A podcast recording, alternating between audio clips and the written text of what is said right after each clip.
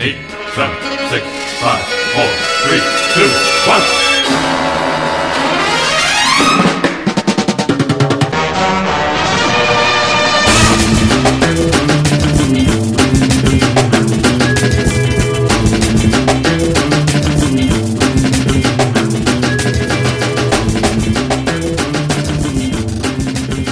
Hey, everybody, welcome back to the OpVatcast. I'm Steve Cuff, and joining me today, I've got Adam Myros. Hello, Steve. How's it going, man? Oh, it's going. It's going, it's going. You, uh, you off the smokes? No money? What's going on, man? Uh, you know, sometimes. Well, what we need is one of those Patreons so people can pay for my cigarette. I, I think that's a good thing. So, Patreon goals, we're going to set that up. Uh, if we hit $5 a week, Adam Myros gets a pack of cigarettes. Yeah. Uh, I don't know. Well, with, I mean, taxes and everything now, maybe we should make that a $10 goal. I don't know. Uh, also joining me, Jake Trapila. Hey, good evening. How you doing? Doing great, Jake. Good to hear from you. Uh, and we have a very special guest. Uh, we we bring him out in times of horror and exploitation and everything weird. Uh, Jack Eason's with us today.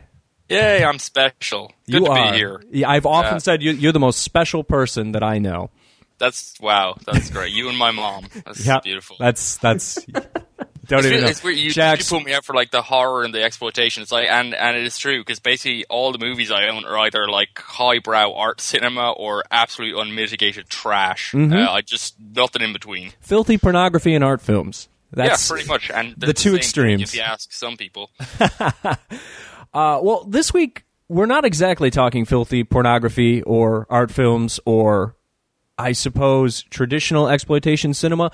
Uh, we're actually going to be talking about something. It's a movie where it's sort of a mainstream but still kind of indie spin on a lot of horror and exploitation and spaghetti western tropes. Robert Rodriguez has often called this a horror movie, which I don't really think it is. Quentin Tarantino has called it a western, which I don't think it is. I call it a movie where we first discover Quentin Tarantino is obsessed with feet. Uh, we're talking about From Dusk Till Dawn, which is 20 years old this week, which is kind of ridiculous when you think about it. I cannot believe that that movie is that old. Uh, it is the big screen debut of George Clooney, if I'm not mistaken. And even though it's not the first Tarantino movie to, uh, you know, make it to the big screen, it was the first script that he wrote and actually got paid for. So that's that's something. Uh, it, now, I watched this movie when I was in high school. I loved it when I was in college. It was great watching it again. Uh, is this something that you guys were watching for the first time, or had you not seen it in a few years, or do you obsessively watch this twice a day, or what, what's what's the deal here? Um, I yeah, I watched it first, and I think it was a. I thought you were going to say you watch it twice a day. That would have been. I watched it twice a day, every day for ten years. Um, no, I watched it first time in I think I was like fourteen in high school, and um, my stepbrother at the time found that it was playing on TV, and it was late at night. He's like, "All right, don't tell your mom. This movie's got boobies and vampires," and we just had a, a rollicking good time. And um, it's one I went and watched a bunch of times after it because I sort of went through this Tarantino is awesome phase around that time, and uh, I uh, really enjoyed it. Uh, revisiting it now, I still enjoyed it. Um, have a few bones to pick, but I'm sure we'll get to that. It is. Uh, it, it's it's got a charm to it that Yeah. it kind of makes it special and stand out from a lot of other movies. Uh, especially, I don't know if we're going to have time to talk about the sequels at all, but uh, if you want to see a charmless version of this movie, that's a good place to start. Myros, how about you? Uh yeah, I I mean I've been familiar with this. this. It might be the first Tarantino I ever saw. I mean, not that he directed it, but in all honesty, I think I probably saw it before I ever got around to uh, serious filmdom, or what amounts to that when you're watching your Pulp Fictions and your uh, Reservoir Dogs. That the early stages of serious filmdom. Uh, but uh, yeah, uh, from Dusk Till Dawn, something I, I saw probably late middle school, early in high school, and uh, I didn't get that much out of it then, but you know, as I've seen it a few times, I find it to be really enjoyable, largely due to the cast. But uh, that era, Robert Rodriguez just has so much energy and thrust, and it's just a, a really entertaining film. Yeah, it's it's like really. I, I love the pacing of it too, especially when you consider that like what the movie eventually turns into. Which spoiler alert, by the way, this movie's twenty years old, so fuck off if you're upset. Um, it, it's like it, what it eventually turns into is basically these guys barricaded and and they have to fight off these vampires. But before you get to that part, that's like maybe the last thirty or forty minutes of the movie. But the bulk of the movie is not that at all. It's just us kind of getting to know these characters. And considering it's so like dialogue driven and there's not a ton of action uh, after the opening scene, it still manages to feel like just really quick and brisk, which is it's nice. It's refreshing. Uh, and you know, I was joking about watching it twice a day, but uh, it, the, I cannot stop thinking about me and Myros's former roommate, who, no joke, he went on a, a streak for like a month at least, where he would watch like JFK every day. or, or no, it wasn't Yeah. JFK. It was was it Bobby or which which one was it? It was some Kennedy. No, movie. no, it was JFK. It was JFK. It would be worse if you watched Bobby every day. I watched that movie once, and that's plenty. yeah, well, that's kind of how I feel about JFK. I don't know why anyone would be like, "Yeah, I need more At least, JFK." but, but people talk about JFK sometimes. No one talks about Bobby. Like, heck yeah, that Emilio Estevez film. No well, one, what's with JFK? It's like, well, you know, I know how this one's gonna end. I don't. I guarantee you, if one person listens to this podcast and hasn't heard of Bobby before and searches in the IMDb, that will show up in the radar as the first hit that film's gotten forever. it do, it does have a very comical cast though. Like when you look at the cast, it's appalling. It's got Lindsay Lohan in like a small role, just standing to the side, and Oh, yeah. it has everyone. But it's like it's an ensemble film. But, but An yeah, ensemble film Bobby's full of people that you don't want to see on screen. Yeah. Yeah, Where else just- do you and- want Ashton Kutcher and Shia LaBeouf take drugs together in a hotel room? I'd even forgotten that. If you say it like yeah. that, it sounds like a sequel to Dude, Where's My Car? yeah, Seann William Scott wanted too much money to come back. That'd be a better By, movie. by the way, Kev, I know we haven't got to Jack's thoughts on the film, but I got to chastise you for calling this Clooney's film debut, considering we've seen like all of his early uh, trash horror films. Like Oh, yeah. Well, Return I- I to guess- High and Grizzly Two and Return of the Killer Tomatoes. That that's that's true. He was in those. I guess I should say like after he got famous on General Hospital, this was his like his big screen like wide release movie. Uh, not you know Versus acting in a General trauma Hospital. film or, Well, yeah, or ER, ER, yeah, yeah, General ER, Hospital, I whatever. guess. Th- th- Same this was thing. his first leading man role in a Yeah, film. Yeah. there you go. That's a better This way is of putting it. first his first film that anyone gave a crap about. Like, His- his first film with, show up uh, 'cause he was there. His first film with what? tribal I- tattoos. I would argue this is his finest performance to date. It's it's pretty damn good. It is. It holds up so well. He is just so you just believe everything he says. He's so compelling, and I don't think we'll get. The sad thing is, we'll never get another Clooney like this. The you know the asshole villain Clooney. Mm-hmm. He's he's so good in this film. Also, shout out to George Clooney and From Dusk Till Dawn for having the exact same haircut that I had in the sixth grade. So that was pretty cool of him. that Caesar going. He's got that, Caesar, yeah. that Caesar, baby. I was rocking the Caesar pretty hard in middle school.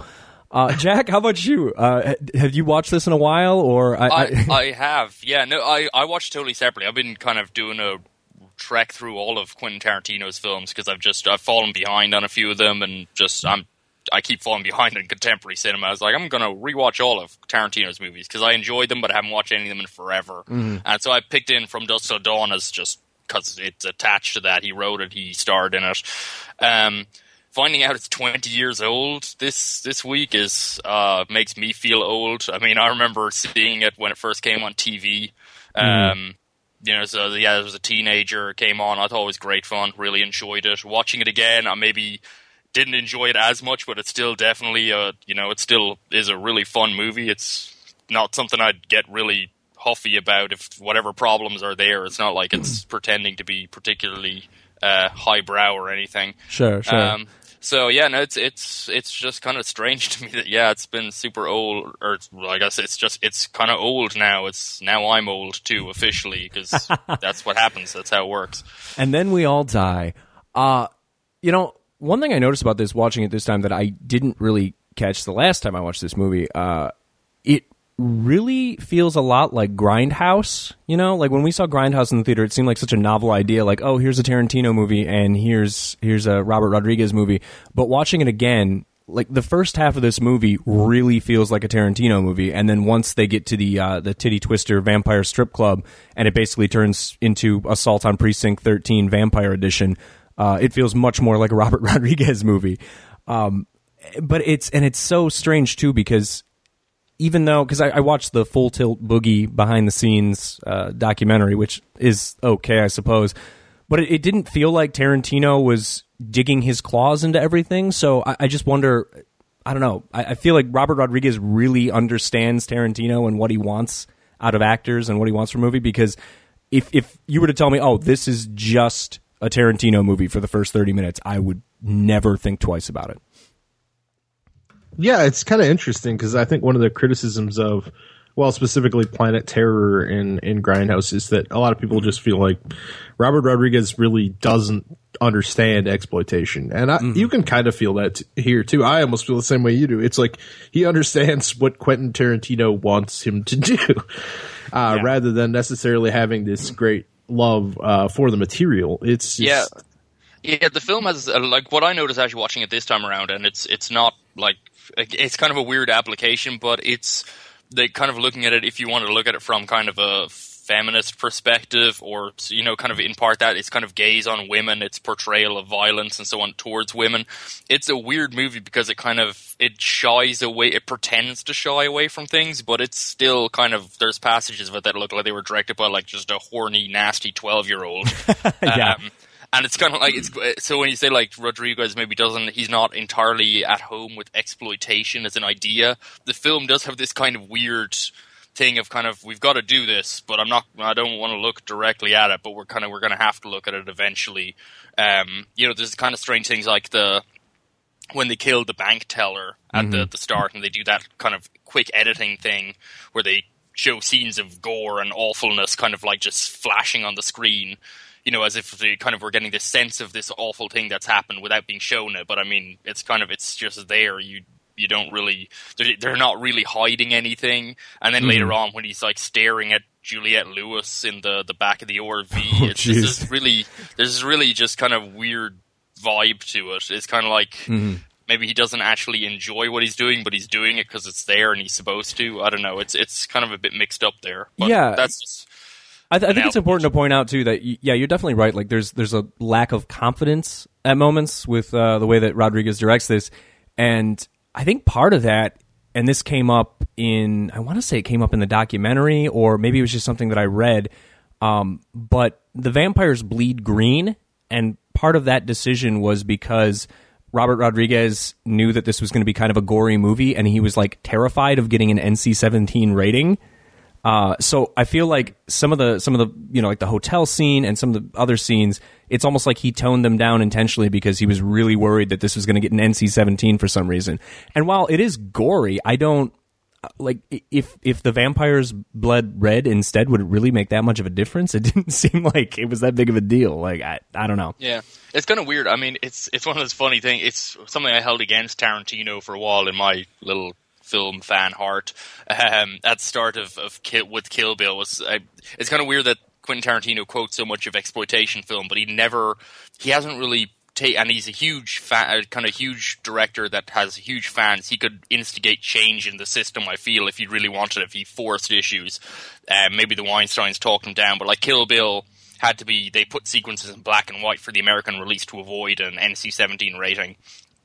Um, A few things like that, and it's like if any director could have forced the MPAA or for like sold an NC-17 movie to you know kind of up the the profile, mm-hmm. you know, to for to, to release an NC-17 movie that didn't flop Yeah. in cinemas, it could, it would have been Tarantino, but they did back down on that, even though it's like the dumbest thing in the world. They just oh, it's in black and white now. It's not Which- violent. And and that's yeah, that's like absolutely hilarious because like I don't see why making it black and white makes it any less violent. And also after seeing the Hateful Eight, I like Jesus Christ. Like if you want to talk about a movie that could definitely get an NC-17 rating if it wanted to, I think there's your prime candidate. Good lord. Yeah. So it's it's weird that I mean, as exploitation, this movie is like, who makes an exploitation movie while worried about like, I hope the censors aren't too angry with me.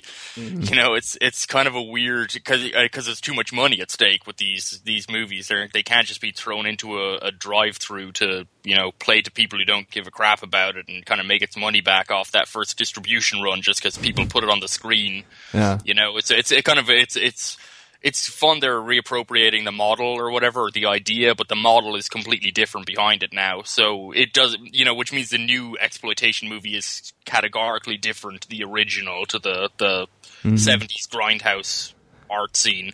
It's just a shame that Quentin Tarantino couldn't make Showgirls. Look, look, uh, this this is a sore spot for me. One of the great defenders of Showgirls, Jacques died this died last what like last week, and and he was one of the only directors I know of who defended Showgirls, and I also semi defend Showgirls. I, I don't know if I will defend Showgirls. I will defend two things about Showgirls. Uh, the first thing I will defend is uh, Elizabeth Berkley's pool sex scene, which is just absolutely hilarious, where she's flopping around like a fish. Yes, it is. Um, which is, I mean, that's just incredible. I could watch that Look all at day. Paul McLaughlin's face. Yeah.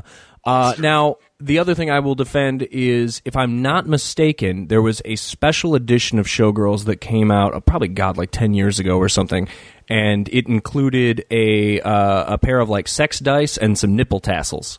Which I think is a Yep. cool thing to put in your special edition. So, you know, if, if you're if you're out there and you happen to be a horror movie distributor and you're saying, what what can I add to this package to really put it over the edge? Nipple tassels is definitely the answer. here's the thing, though, about because it, kind of bring it back to the exploitation model. Showgirls was a big flop. It, you know, it kind of went. It was released NC-17 and it didn't pull in the numbers. Movie theaters wouldn't run it. People didn't want to go to see it. Mm-hmm. You know, it was it was a it was notoriously a flop. It is now one of the top ten best-selling movies. In I think it's MGM released it. It's one of the top ten best-selling movies in their film catalog on home video. So when people say Showgirls is a flop, what actually happened is that no one went to the theater and they waited till they go watch it in their living room. That's what happened, and everyone bought a copy when it came out on DVD. Apparently, oh, Jesus. Who As the a- hell uh, owns a copy of Showgirls? I do. I, in fact, as another defender do of too. Showgirls, it has the greatest DVD commentary I've ever heard. It's this guy who's a journalist in Seattle, and he's also a defender of Showgirls, and it's like the greatest fan commentary of all time. How he describes how every like wrong choice in the film made it amazing. He describes it aptly as as a butterfly turning into a caterpillar. so, if you, so if you have a chance to seek it out, the the, the audio commentary for Showgirls, the fan commentary. I don't think the- I've ever listened to that. I, I mostly listen to, to Paul Verhoeven commentaries because he spends all his time just laughing at the movies and kind of going like, "I can't believe I left that in." Oh, this is so violent. This is weird, uh, which is pretty good in itself. But Oh, Lord. we're pretty far off the track now. hey, let's bring it on back. Jake, Yes, sir. you know, if you look at Robert Rodriguez's career, he it's it's really bizarre, especially for a filmmaker who's very well known. Um, I, I guess you could kind of categorize his early career as in the realm of From Dusk Till Dawn. Like, you know, you look at Desperado and Once Upon a Time in Mexico and uh, El Mariachi, and they all have a very similar feel to them. And From Dusk Till Dawn seems like the kind of a logical progression, plus a little Tarantino, uh, you know, meddling in there. Uh, where does this fit in for you in, in his career, and, and more importantly, what's going on with his career? Why is there so much Shark Boy and Lava Girl and and uh, uh, Spy Kids?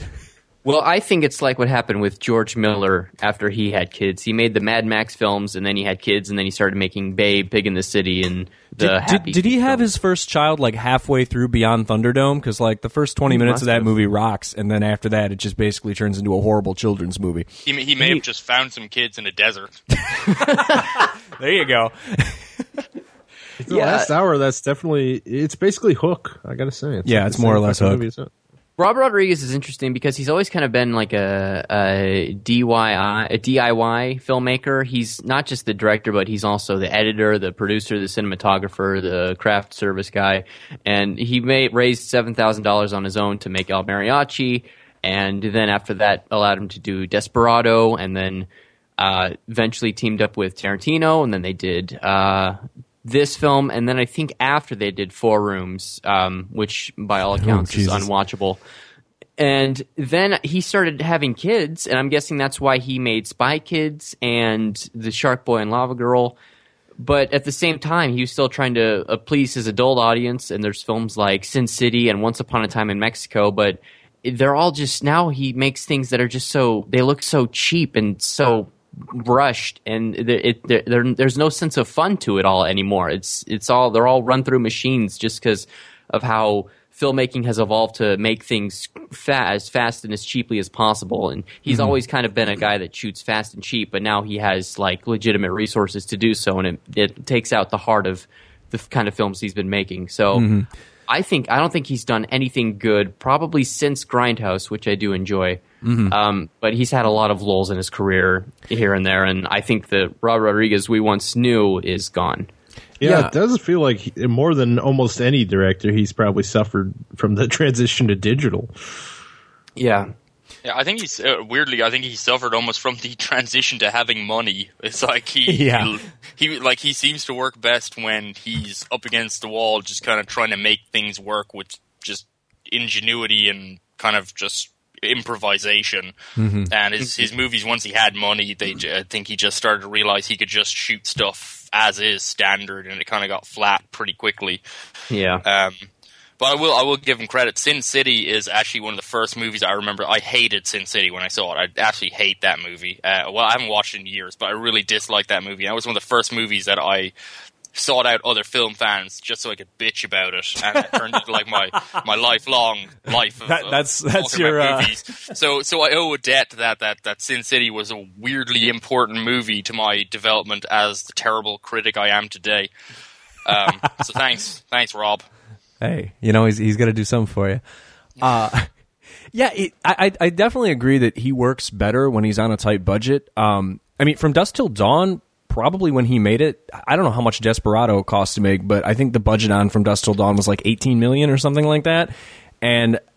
I mean, once you factor in, you know, marketing and uh, all that stuff, promotion, I think it it probably just about broke even because a good rule of thumb is is you know take the film's gross and then add half of that gross again. So if it made you know I don't know thirty million dollars, then yeah, it's barely barely breaking even, barely turning a profit. And when you consider that Robert Rodriguez was sort of a hot indie director at that point, especially when indie cinema, American indie cinema, was really starting to take off, and Tarantino was like this indie darling at the time.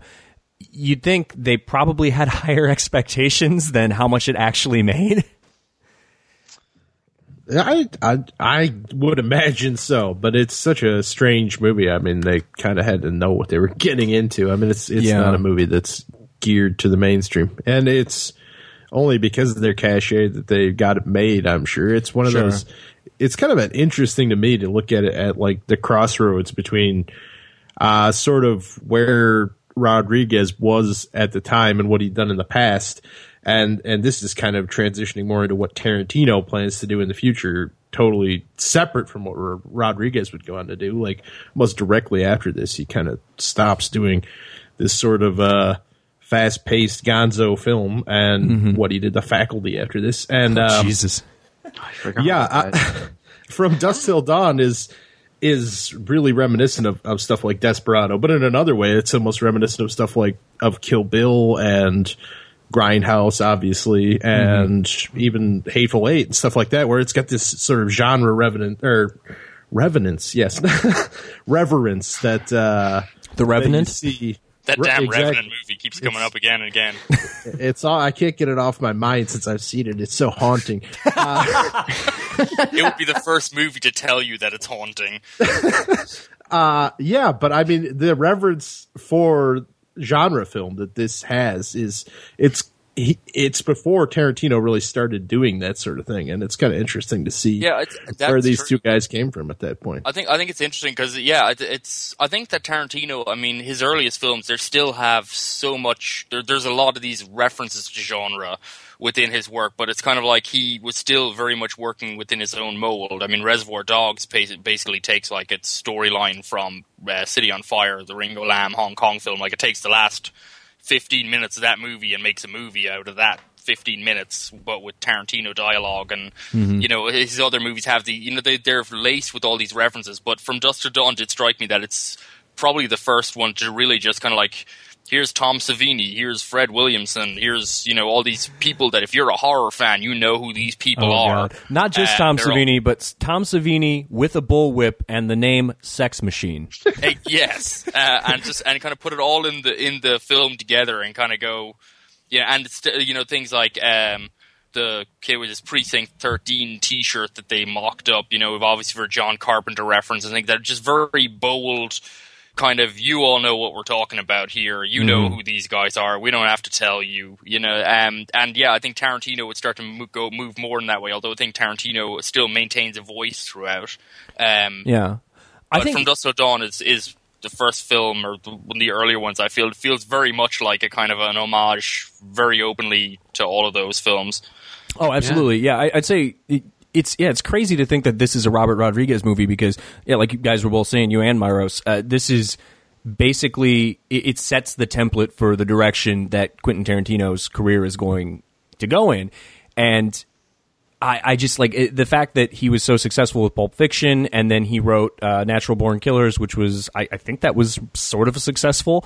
Uh, and then I know True Romance was pretty successful, so they were like, you know what, you want to shoot a cheap indie film, non-union, just go out in the desert, do whatever you want, and you can tell that there was no editor here for Tarantino's script. Just it's it's wacky as shit. Also, this movie says fuck about nine thousand times. That's like every other word out of George Clooney's mouth. it is. yeah. It's it, yeah. It's it's, it's kind of He weird. sells I mean, it so well. He does. He it's does, very natural. And they but they and I think uh, to go at Jake's point about how good Clooney is in the movie, I think part of that is because I mean, no offense to Tarantino, but like Clooney carries Tarantino. Tarantino is just like the unstable guy. Oh Jesus, And- yeah. Quentin Tarantino acting is never good, and this is probably Quentin Tarantino's best performance, and that's Yeah. saying something. Uh, what about Django? Thank you very much. Oh, yeah, he was good in Django. No, get out of here. he's pretty awesome.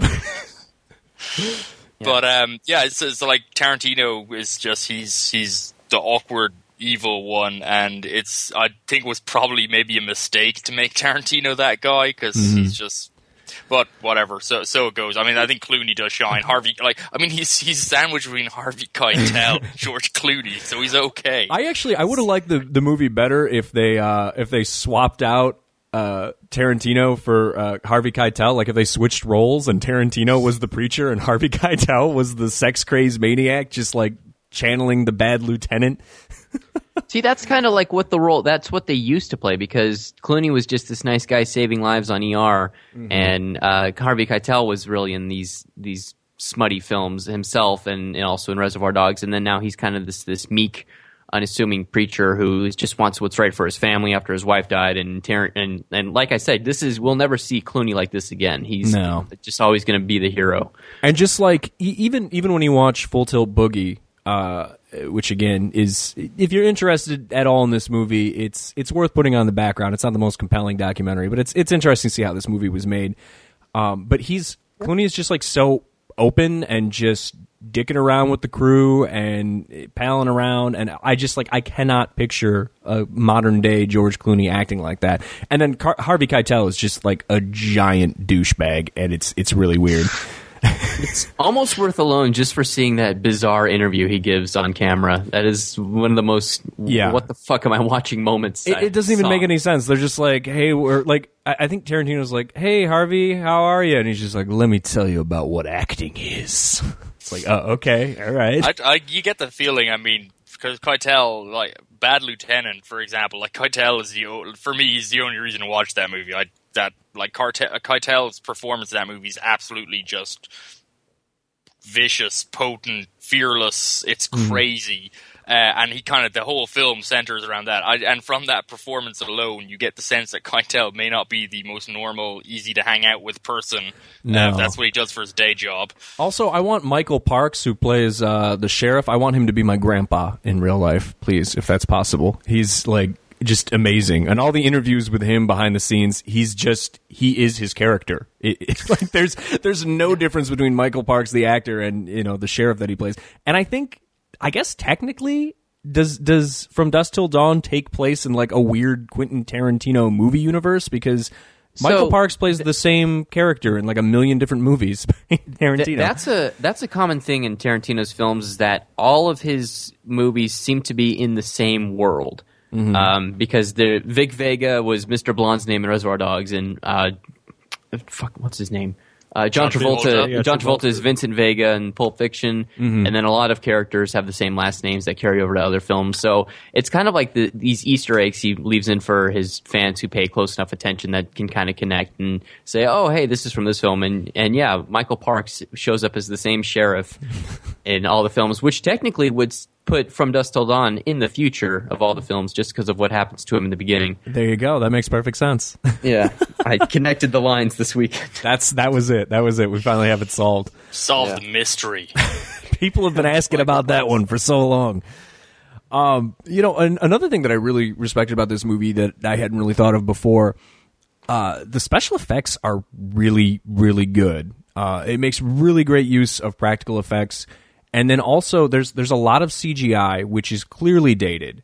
But for 1996 CGI, it's the best kind where it's clearly cheap, but it's not intrusive, and it does it's not it's never in my face at all. Does that make sense?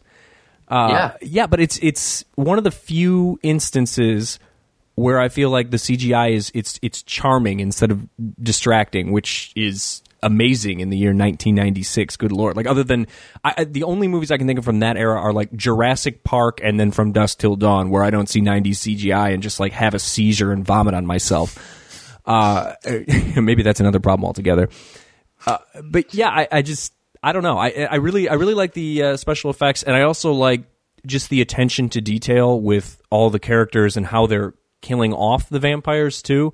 Uh, Harvey Keitel's character with the shotgun baseball bat combo, where he he can make a cross and reload his shotgun at the same time. It's just like, oh god, that's brilliant. I love that so much.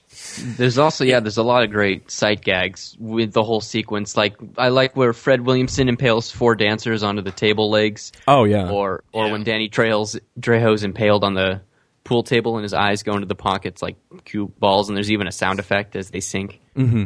And it does it does a really good job of of sort of building up these characters and just making them naturally cool and making them care about us. Like, why would I care about Tom Savini, some mustachioed muscle man in leather named Sex Machine? But they, they find a way to do it. gun cock. Yeah, exactly. Because he's got he's got a gun on his penis that he can shoot, and he carries around a bullwhip for no reason other than he's fucking awesome. Like eh, you automatically get invested in these characters just from those two like 10 second scenes. Well, yeah, I think I mean that's again, it's because if you're watching this movie and you're part of the intended audience, I mean, it's the second you see Tom Savini, you, you know who he is and where he comes from. So it's th- so I mean, uh, yeah, they give him a, his his little character traits, but everyone's pretty much should be on their side right out right at the gate, you know. Um, the one thing I would say about the special effects, I think the, the special effects are really they are very successful for, for the age of the film and for its its era and budget. Uh, I did find that with all of the exploding, at a certain point, it was almost like there was a bit of an overload, and I believe they actually cut quite a lot of. They had other special effects mocked up they didn't use, possibly for fear of censorship or whatever. But um, I did find at a certain point of just exploding things, of every body's just exploding, I was kind of like, oh, it's like Frankenhooker a little, uh, just. But uh, that's probably that's probably me uh, more than more than the movie. But it's kind of at a certain point. It's like exploding strippers. Uh, it's very close. So I feel maybe that was consciously done. Probably not. But I'm going to pretend. There actually, there actually is. They did cut one thing for censorship. I also watched Full Tilt Boogie, which uh, does have its moments. I think the highlights for me when they kind of show how some of the vampire effects were made. Mm-hmm. And there was this one that they designed where the vampire had like this mouth on its stomach that would open and close as the vampire walked. And at one point, it puts a biker's head into its stomach and then bites its head off and throws the body down while George Clooney just kind of watches it. And uh, Tarantino even said he didn't want to see that in the film, so they cut that out. Wow. Uh, well, and it's, weird. it's crazy too because like if you watch that in the documentary, you're like, oh, that looks amazing. Why didn't they keep that? Yeah. Yeah, I'm kind of surprised there hasn't been a, a extended all-in edition. It's the kind of movie that you think would be a no-brainer to polish up the special effects and I want to say that out there. that that could be the fault of Miramax, who notoriously doesn't do shit with their movies, no matter how popular they are. Like they're always super bare bones. Uh, because the the Blu-ray transfer slash high def version of this movie that's on Netflix, it kind of looks like dog shit. Like there was clearly no work done at all. It was just upresed and just tossed on a Blu-ray disc. There's like no extras at all. It's But just Je- Jennifer Lawrence's Oscar nominations don't come cheap, so that's I think that's where Miramax's money's going these that's, days. that's probably it. That makes perfect Well, you sense. mean how like they did uh, release Grindhouse as a single film for like five years and still haven't released Kill Bill as a single film? Oh yeah, it's, yeah. it's kind of weird. Japan. uh, If if you're a Quentin Quentin Tarantino fan, you want to see the movies the way Tarantino wanted. Japan is the only country in the world where they released like the theatrical version of uh, Grindhouse, and they released uh, Kill Bill without the black and white transitions. So Yeah. that's uh, and for some reason they never got pulled back. I guess it's just kind of strange. But Well, I, I have a I have a theory about the Kill Bill set. Actually, uh, usually how these things work is I purchase something and then immediately a better edition of it is announced. So there's like a shitty uh, two in one Blu-ray of Kill Bill Volume One and Kill Bill Volume Two, but separated because God forbid you give us the the version that uh, you know we were meant to see. So if, if I were to spend the eight dollars on Amazon and purchase that, I guarantee it would be like announced tomorrow. Uh, this actually happened when I la- last time it happened was when I bought Return of the Living Dead on Blu-ray. I was like, oh cool, it's like five bucks. I'll pick this up. And then the next day, I think uh, Scream Factory announced that they were putting out a special edition of it. well, you could the Patreon thing, you know. Yeah, Patreon. so maybe we can just give you money towards buying shitty editions of movies. Yeah, so good editions happens. come out. That's that would be perfect. I feel It is I'm- a- I feel I help with that too. I buy a lot of movies, and I was like, oh, shinier edition. Yeah.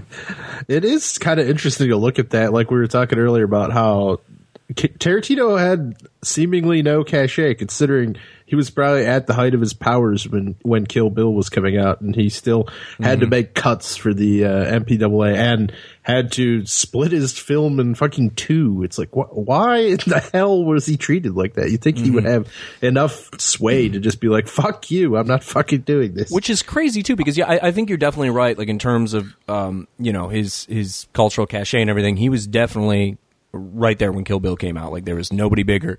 And now uh, I'm going back to the Hateful Eight again but holy shit like that is a movie that could easily be chopped into two movies. It has a fucking intermission which I don't think a movie has had since like 1965 or something.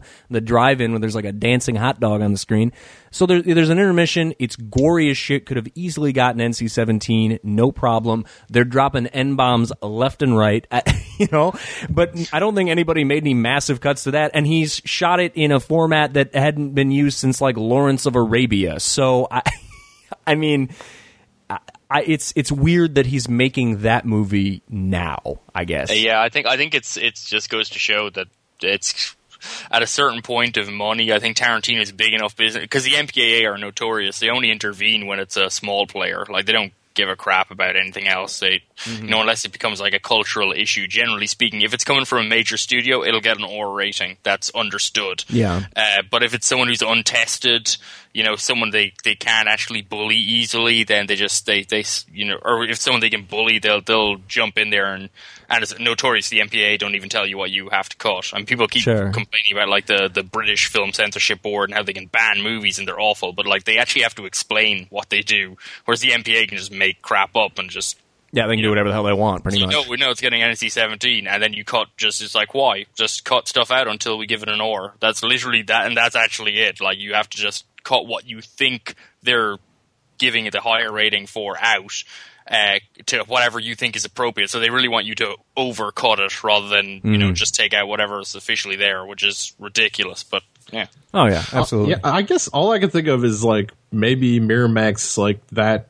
And I mean, we weren't very far removed from Pulp Fiction. Saw Kill Bill as like a cash cow, like blockbuster film, and they're Yeah. not looking at at his stuff like that anymore. They're looking at more as a prestige film. Yeah, now he's So- like, hey, I want to tour the country and, and show this in 70 millimeters. So uh, is that cool? It's true. Okay. Um, speaking of speaking of the seventy mil presentation, uh, a guy I know had he brought me down. They had they actually printed in Chicago. They played at the Music Box in seventy mil, the Panavision seventy millimeter, and they actually printed up uh, like theatrical booklets to give out to everyone in the audience. oh my god. Uh, yeah. so like the real old, the, the like the old school film Mm-hmm. theater experience where you get a program with your movie. So uh, you, I don't know if, if Tarantino did that or if the theater did that, but it's kind of it's kind of cool. But uh, I guess it goes with a prestige film. Not everyone's gonna pay for that. Yeah, that's wild. Jesus. Uh, I, I think when I saw it in 70 millimeter, the one thing that I really liked was you know we've gotten so accustomed to digital projectors, and there's there's all these moments, especially in the beginning, where it's just completely silent. And I remember the first the first time that that happened, you could hear the projector going, and like everybody in the theater sort of chuckled because it was this this moment of revelation, like. Oh yeah, this is actually being projected. That's why it looks like this. And it was weird because yeah, it's like something you take for granted. But oh yeah, you don't have that weird ambient noise in the background from the projector anymore. Yeah, I guess like the the last thing that fascinates me about this film is like when you look at 1996 and there's actually like a question of who the more vital filmmaker in American indie cinema is between Yeah. Rodriguez and Tarantino and y- you just it's interesting to look at it through, you know, a historical filter and just where they went and what they Well, I did mean- and I mean Well, like uh, if you look at Four Rooms like Rodriguez segment blows Tarantino's out of the water. It's like the only good thing in that film. Yeah, I would I would agree with that. Well, I don't, I don't know. I think Rodrigo's section in that film is definitely is the best section. I don't know. Like it's honestly, I, there's not much in that film that I really like, but Rodriguez is, is exactly what it's supposed to be, and he does it well. Um, Right. And Tarantino's is basically like I saw an episode of Alfred Hitchcock Presents once. Let's talk about it for a while. Uh, well, the camera spins in circles, and that's the whole thing. And it's yeah, but I mean, it, at the same time, in 1996, uh, Tarantino had already won the the top prize at the Cannes Film Festival, so he you like he was, uh, and uh, maybe maybe they just thought it was a fluke. I don't know, like because Pulp Fiction is. As I, I watched that, rewatched that recently, and my kind of my comment on that was that if Pulp Fiction isn't like Pulp Fiction might not be the greatest American movie of the '90s, but it is the most American movie of the '90s. It is the defining zeitgeist picture of that decade. Oh, absolutely. Uh, oh, I'd, I'd agree totally. And I don't think anyone's underselling that, but I think we do undersell at this point what Desperado and El Mariachi had and what, how they earmarked Rodriguez's career. Like he was supposed to be one of the greats. It's true, and certainly, I mean, it really there was a lot there. But I mean, like I say, just that Tarantino had this critical acclaim, and it's and it's interesting because I think, and you know, maybe part of it comes from the fact that I think Tarantino was discovered in Europe first. Um, I believe Reservoir Dogs really pulled in a lot of its original early plaudits from England when it was first released. Uh, if I recall correctly, and then it kind of got re-released in the US off the back of that. Um, maybe maybe not that, but I, I believe that it kind of got more recognition in, in England critically at the time than in the US, where it kind of took a while to build up steam. And then Pulp Fiction's certainly, I mean, Cannes, it was the, the darling of the French film circuit. Uh, and obviously, Americans tend to be very suspicious of things French people like, which is ironic because, like, Alfred Hitchcock and John Ford were filmmakers that, if it hadn't been for French critics, people might not be talking about them anymore. Uh, so that's kind of odd. But anyway, you know, it's I think like Tarantino maybe it, it's true. Maybe America in some respect was looking more towards Robert Rodriguez and his his films that were more in a way kind of more Americana maybe than than Tarantino. Tarantino was pulling in references from all over the place. Sure, sure. his early films, and maybe Rodriguez seemed the more American director. I agree 100% that he's he's the more American director not only when you watch his movies but if you look at his story like if if I'm trying to spin the story of Robert Rodriguez in you know 1990 as the next great independent filmmaker in America and this darling of of indie cinema it's great because it's it's like this rags to riches story basically. He had seven thousand dollars and he made this hit movie and then he was able to finance another movie and then he got discovered and it's it's just a great story and it works. And even though that seven thousand dollars story, I don't know how much that is actually true. Uh, but it, it plays really well. It reads really well, and it's it's definitely an American sounding story. just- yeah, it just it just makes me sad because I'm pretty sure Shane Carruth also raised the magical seven thousand dollars to make Primer, which is like literally one of the greatest American films of the last what I don't know how old it is within Yeah. the last decade or so, and most people don't know who he is. And he made like Upstream Color, which arguably is an even greater film, and uh, still most people don't know who he is. Well, like, damn it, he made a movie for nothing. Give him respect. And I, I think that I think the difference is, is you know I like El Mariachi and I think it's super charming, but it definitely looks like it was made for seven thousand dollars. Whereas mm-hmm. Primer, i- i- if you tell me, oh, it was made for seven grand, it's like, what? Really? Wow, that's impressive. Just had to That's buy a- a lot of white shirts. Mm-hmm. Fun, That's all you funny need. story. I went to a there was a screening here in LA of Primer with Shane Carruth doing a Q&A after and then they asked him about the budget and he said he watched El Mariachi and found out it was made for $7,000 and he's like, "Oh yeah, $7,000. That seems like that should be the budget for any movie. I can if he did that, I can do that." And he kind of regretted. He wished he had more because most of it went into the film stock. But um, it was kind of an interesting learning experience for him to, to see how he could play around with that little bu- of a budget. Yeah, and, th- and that makes great sense that, that Rodriguez set the template because I mean that was what everyone talked about with Rodriguez for, for the longest time was the fact that he could you could like lock him in a room like the A Team and he'd come out with a movie. You know? Well, and and I, I think like his book is even called like I made a movie for seven thousand dollars or something like that. And I, I think it's interesting now too because I would say like the concept of being able to make a, a feature length film that isn't complete garbage for less than ten grand, it's it's almost more viable now because like you said, Jake, he had to, Shane Carruth had to buy all that film stock, and obviously uh, Rodriguez had to do the same now you can just shoot digital and it's not a problem. Like there's consumer grade cameras that can make a movie that looks pretty damn good. How much Yeah. did uh oh god, how much did Tangerine cost to make? It, the the cost of an iPhone that the director probably already owned like yeah, the, an iPhone and a donut is pretty much all the budget that went into that film. pretty much. That's it. That's all you need. It's true. Nowadays, the issue with like low, super low budget film is trying to find the good film among the just scores of films that wannabe directors have put together. Just because it, it is that easy to put together a film for pretty much nothing. Oh yeah, I mean, uh, what's what's the criteria exactly for getting on Netflix these days? It it has a beginning and it has an end, maybe. I mean, like, I think I think a card with a smiley face, something like that. I don't know. something like that. and e- even even so, I'm sure Netflix has some sort of screening process. Lord knows what it is. But if if you look at like the uh, the the VOD uh, video on demand market. God, like holy shit! There is horrible, horrible things video on demand. It, it's just You- like things that like- no one should watch. You mean like the the Jessica Alba film called The Veil that I just watched the other day? Exactly. It's just like, oh, I, I found my family's home movies from 1992. I'm going to send it uh, in a, a FedEx package to Comcast, and they'll just put it on video on demand. Here's a movie where everyone looks like they just are bored, like Yeah. no one cares. I, that's that's No what I do, and then I just write like a little one sheet where I'm like, yeah, it's it's an homage to uh, Lars von Trier's early work, and uh, yeah, here it is. Dogma '96. yeah, Dogma '96. That's what we call it. Uh, it's it's it's a whole new film movement. Uh, but yeah, I don't know. But yeah, I, I think I think it's easier. uh, You could kind of say this with almost anything, whether it's it's music or, or video games or film or what have you. It's easier to make something now, but I think kind of getting noticed when you're awash in a sea of shit. That's kind of the bigger problem. Yeah, it still needs to be picked up by a recognizable player. I think it's you know someone had, like Blair Witch Project was made for virtually nothing, but no one would have known about it if it hadn't gotten picked up by a major distributor. Same with Paranormal Activity. It's like everyone can make a movie in their bedroom, but you still have to be able to sell that movie to people who are in the business of making people look at movies. Oh, Right, yeah. Well, those movies have proven above all that you need a uh, sound marketing strategy. Yeah. Oh no. Yeah, Uh, I, I guarantee the marketing budget for Paranormal Activity was probably ten times the actual budget of the movie Oh, itself. oh, at, at least, least- Uh, about a hundred yeah. times. yeah.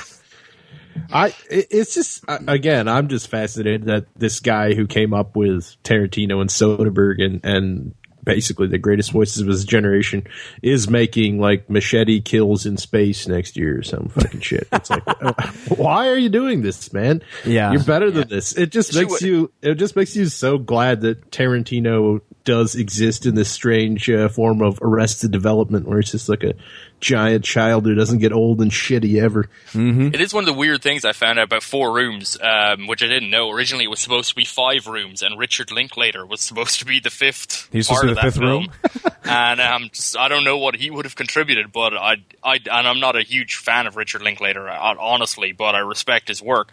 Uh, and I'm just thinking, whatever he came up with, surely could have been. It, it would have had to be top tier within the film or upper tier. Here's a considering question. At least half the movie was garbage. Wha who who are the other two rooms? Uh, there's Um, uh, some female director, uh, Allison never really heard Anders and There you and Alexander something or other. Uh, I've I Obviously, they've gone on to really great careers, haven't they? Alexander Rockwell. What? That sounds like a Um, banker. He's Oh, directed was- nine nine films. Um, so that's something. None of which I have seen. Which Did that's that really saying something. That first- segment with yeah. like the fucking witch's brew or whatever. Jesus Christ, that is, see, that's where I turned I- it off. I tried to watch it, but I couldn't even make you it. turned it off in like the first twenty minutes. That's amazing. Yeah. Uh, yeah. terrible, man. Uh, there, there's, I'm, it's not like I can tell you. No, no. If you work through it, it's like the best you will see is uh, Robert Rodriguez doing kind of a slapstick comedy little bit, and Antonio Banderas gives a pretty solid kind of comic performance in it, and that's that's the fun. And then Tarantino's section is, or it's not fun, but it's like it successfully convinces you that you know it's what he wanted on the screen, and it would you know good for him. And then Tarantino's thing is really probably the best part of that is Bruce Willis, who apparently had to. He's uncredited in the film because uh, SAG were going to sue him because he worked not he he breached union contract rules by doing the film somehow, so he had to be uncredited in the movie. And he's just drunk and, and he just kind of was awkwardly wandering around in the background. Um, you know, successfully playing drunk. And honestly, I think he's probably the best part of Tarantino's section. Uh, and yeah, if you if you wade through it, that's that's your reward is those things, which really, yeah, I feel there's gift cards and gas stations that hand out better rewards than what I've just described. yeah, I mean, the, the Ro- Rodriguez's segment is is basically boilerplate. Early Rodriguez. It's energetic. It's fun. Uh, Banderas is very charming, and the Tarantino segment suffers greatly from. Uh, Yeah, I know- it's it's it's lead actor Quentin Tarantino. So, yeah, It- I know. I know some of the other people who show up in the movie are like they're whatever the the video store that Tarantino used to work in. They're like people he used, he used to work with. So I think that's kind of that that lets you know it's sort of. Hey, I'm making a movie. Everyone want to show up? I don't think there was a lot of thought went into it. Certainly, I mean, from the early, from the first section with the witches, where they got like, I mean, they have Madonna there. They have, uh, is, is, it, and I just don't know what they were trying to do. Well, Like literally, that that film confused me because I literally had, no, I don't even know what they were trying to ape in that movie. if anything, it just made no sense. Oh So, lord. What, what bothered me the most about it was, I mean, not from it just not being good, but Tim Roth, his performance is just so appalling. It to after come right after doing Reservoir what, that Reservoir Dogs to have like this like jittery Mr. Bean esque performance where he just overplays every single thing that he does. It That that's got old so fast. What what I've heard about the film is that all of the directors directed uh, Tim Roth. They they each just kind of so he had four different sets of direction technically from the directors, and I get the feeling he's better in Rodriguez's section. He's noticeably better, and he's a little better in Tarantino's section. I think at the first movie, I think he they just told him do more, whatever you're doing. Just uh, so I think I feel it's probably not Roth's fault. I feel he was just kind of caught between a bunch of different people who didn't know what to do. Yeah, I can't So- imagine. It's just like four people yelling at him, telling him to do different. Oh God. It's like be twitchy, comic. Be And it's like, twitchy. okay. Here's the first two lines of Ebert's review of Four Rooms. He says, Four Rooms comes billed as a friend as a film made by four friends. If they're still friends after finishing this film, that says a lot about their friendship. Zing. that pretty much nails it. Says a lot about that. Yeah. Well, gentlemen, we got to wrap this up. But I think what we've learned here today is, uh, you know what? From Dusk Till Dawn is a really cool movie. And if you like horror, if you like exploitation, if you like vampire westerns, and you want to watch something that's better than Near Dark, uh, which that's another thing which we won't get into. But let's we're going to leave you with this. Do all famous directors at some point in their career do they do they try their hand at vampire western? Because didn't Kathryn Bigelow direct Near Dark? Is that She sure did. Oh my god, I nailed it. I lo- I- Probably her I like uh, Near her best her actually I wouldn't say it's her best movie because Point Break is clearly her best movie. Uh, Clearly. I'm a Strange Days fan myself. Strange Days is good. that being Nope. said, uh, what are you guys putting over this week? Jake, you want to start? Sure. In fact, in the realm of genre hybrids, I'm putting over a 2015 film called Bone Tomahawk, uh, which is a horror western. Yeah, it's a horror western. Perfect. You- See that if you- segue? Yeah, if you want to, if you want a western from 2015 starring Kurt Russell, that's about two thirds the length of Hateful Eight. I got a movie for you. It's uh, really good. It flew under the radar, surprisingly, but um, it's one of the better crafted films I've seen all year. And it towards the end, it features like one of the gnarliest kills I've also witnessed quite some time. You'll know it when you see it. But yeah, Bone Tomahawk is definitely worth a visit. Very cool. I've got it on my list of things to watch, so hopefully I'll see get to that it soon. thing. I keep I keep hearing about it, and it's I think it's on Amazon Prime too. Mm-hmm. It yeah, is. Myros, you will love it. I, I guarantee. I get the feeling. I, I can or enjoy or enjoy most of it at least. I don't know. Uh, Marius, what are you putting over this week? I'm putting over the uh, new uh, Louis C.K. Zach Galifianakis project, Baskets, which just premiered on FX two weeks ago. Uh, we are two episodes in, and I kind of love it. And as someone who moved to Bakersfield at some point, the fact that it takes the piss out of Bakersfield and it's uh, world's largest strip mall of a city uh, culture is uh, endlessly amusing to me. Is that Also- where does it take place in Bakersfield? it it does. It does. He's like uh, training at a French clown school to open the show, and then uh, can't speak French and gets booted out, and uh, takes the woman he marries back to his hometown of Bakersfield, California. That's beautiful. I love it already. Which- yeah, it's uh, it's really interesting, and it's a lot more. Uh, it's from the producer of Tim and Eric as well as uh, Louis, and it's definitely skews more towards the former. There, it's very bizarre. It's Oh not for God. everyone. It's got a definite anti-comedy bent, uh, but it does feature uh, a plus performance from Louie Anderson as uh, Galifianakis' mother. That's pretty awesome. I, I gotta say, you know, I think I think more TV shows and movies should really use Bakersfield as their setting because Bakersfield is a character in and of itself. Uh, it's in California, but it really feels like you're in the middle of like the Texas Panhandle.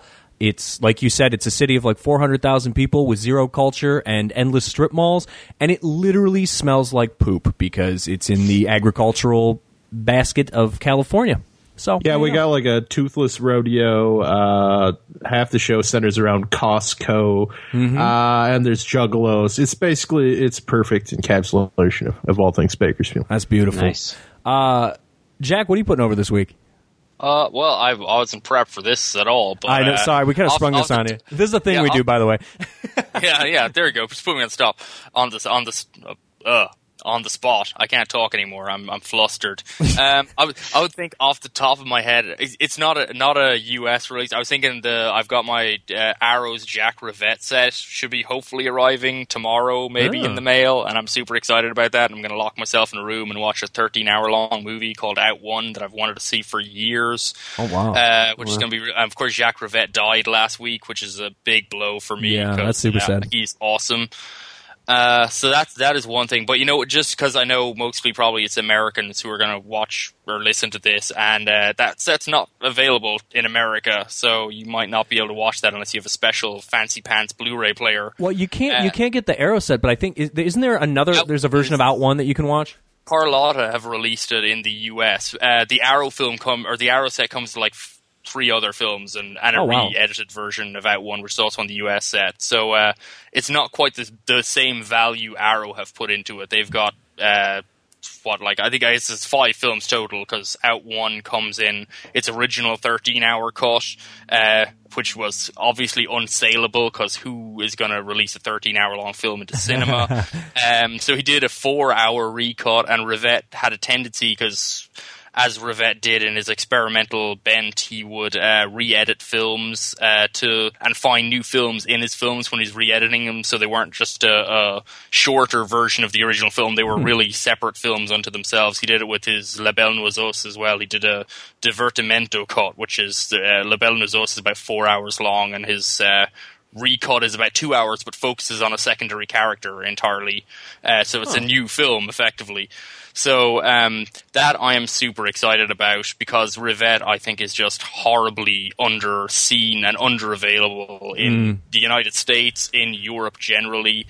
Um, I, I, like- I've heard I've heard rumors that like I guess the guy who one of the founders of Criterion Collection or whatever he he died or something, but that guy hated Rivette for some reason, so he Yeah, refused to release anything. That that I have heard, and that that's. And it's it's a shame if that's what happened. I mean, also what happened was uh, New Yorker used to be the label that had some of Rivette's films. I think they went belly up uh, several years ago, and I don't know if anyone's picked up his stuff because, like, Rivette's most popular film by far and away is the uh, film called Celine and Julie Go Boating, which is amazing. It's brilliant. If you can find a copy Yeah. anywhere, uh, Hit- so. hit up the, uh, the BitTorrent I sites. remake it. so you got to hit up those BitTorrent sites because there's like Oh, yeah, literally yeah. nowhere Uh, to get it. Much, pretty much. Steve, but, um, Sorry, sorry, Jack. Go ahead and finish. I was just going to say something after that. Oh, I was uh, just saying, like Celine and Julie Go Boating is his most popular film, and uh, like by far and away his biggest success uh, in Europe and America, his best known film, and you can't even get a copy of it easily in the US anymore Mm-hmm. without resorting to the internet. So that's that's how badly represented he is. Uh, his first film is coming out in Criterion in February, so that's something.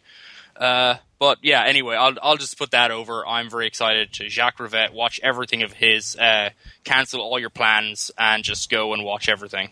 I think that's fair. Jake, what were you going to say? Uh, I was just going to say, Steve, uh, two things. One, at your si- insistence, I went and ordered a copy of Celine and Julie Go Boating because I Oh. do have a region-free player, so I found Nice. one pretty cheap, and I can't wait. And then also, um, there's this uh, film streaming app called Fandor, F A N D O R. I believe it's about ten dollars a month, but it has a lot of rare and hard to find out of print foreign films, Oh. and they have the full 13 hour cut of Out One. Holy shit. Um, so if you yeah, if you want to check that out, if it's Fandor, That's it's you certainly- can download. That's certainly cheaper than the ninety dollars or so that uh, they're looking for for the set. Yeah, A If- if you 13 hour film. Thir- 13 hour film. you know. yeah, you can watch it back to back with Satan Tango. I was gonna say, that's- what I that's like a gonna say. It's double be our Satan tango. wedding right there. I, Oh, I feel yeah, no, that's it. Satan Tango and Shoah and that, and we can oh, Jesus Christ. You guys trying wedding. to kill me? a laugh a minute Yeah, for I'm- many minutes. I'm going to take my full two weeks of vacation at work so I can fucking watch three movies for a podcast. Oh my god, you guys are killing me. Uh, well, this week I'm going to put over two things actually because you know what? Uh, I'm hosting this podcast. I do whatever the hell- I want. And the first thing I'm going to put over is I'm going to put over America's medical professionals.